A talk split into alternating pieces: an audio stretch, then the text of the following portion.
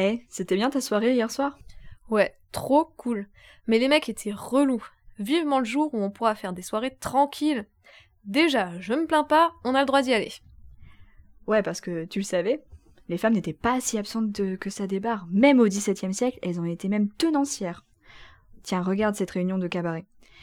Ce tableau a été peint par Valentin de Boulogne en 1623-1625, et tu y vois autant de femmes que d'hommes. Ouais, mais regarde, les deux femmes sont en arrière-plan et les deux hommes sont vraiment au premier plan. Ouais, mais attends. Les personnages, ils sont autour d'une table, ils mangent, ils boivent et ils jouent de la flûte. En fait, ils sont dans un cabaret et cet espace est hyper important pour les femmes. Elles pouvaient en être les tenancières par exemple, et c'était même elles qui tenaient majoritairement ces cabarets. Après, c'était des lieux ultra populaires et conviviaux, mais l'alcool y coulait carrément à flot. Tu comprends que ça dégénérait un peu souvent. Il y avait beaucoup de violence et ça pouvait être dangereux pour ces femmes qui n'avaient pas trop le choix de travailler. Mais bon, elles avaient quelques techniques de survie et le tableau en montre une. Regarde les deux femmes. Qu'est-ce qu'elles font? Bah, elle se regarde. Celle de droite apporte de l'alcool. Mais qu'est-ce qu'elle fait avec son bras? Ah, mais elle lui vole sa bourse Ah, mais elles étaient rusées Ah, mais c'est trop cool au, au départ On peut penser que les hommes sont mis en avant, mais pas du tout. Le sujet, ce sont les femmes. Pendant que les mecs utilisaient leurs gros muscles, les femmes étaient plus subtiles. Finalement, c'est positif ce tableau. Il montre comment les femmes pouvaient prendre le pouvoir sur les hommes de manière plus discrète, plus smart. Ouais, c'est clair. Mais c'est finalement un peu négatif quand le peintre montre les femmes en train de ruser et de se jouer des hommes. Il les juge un peu.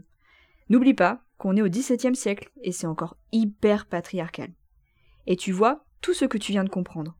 Le peintre te l'a soufflé en fait.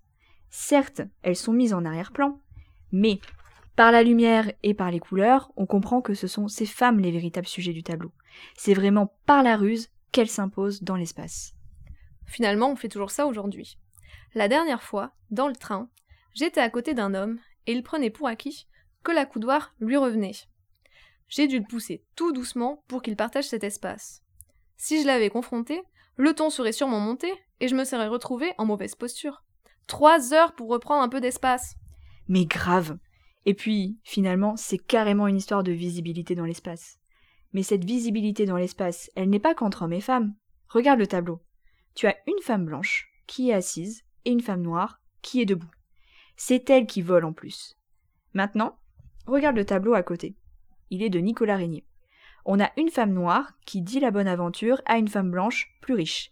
C'est la femme noire qui vole la femme blanche. Et c'est toujours le cas dans le thème de la diseuse de bonne aventure. Donc ces tableaux nous montrent encore plus de différences sociales entre les femmes mêmes, en hiérarchisant femmes blanches et femmes noires.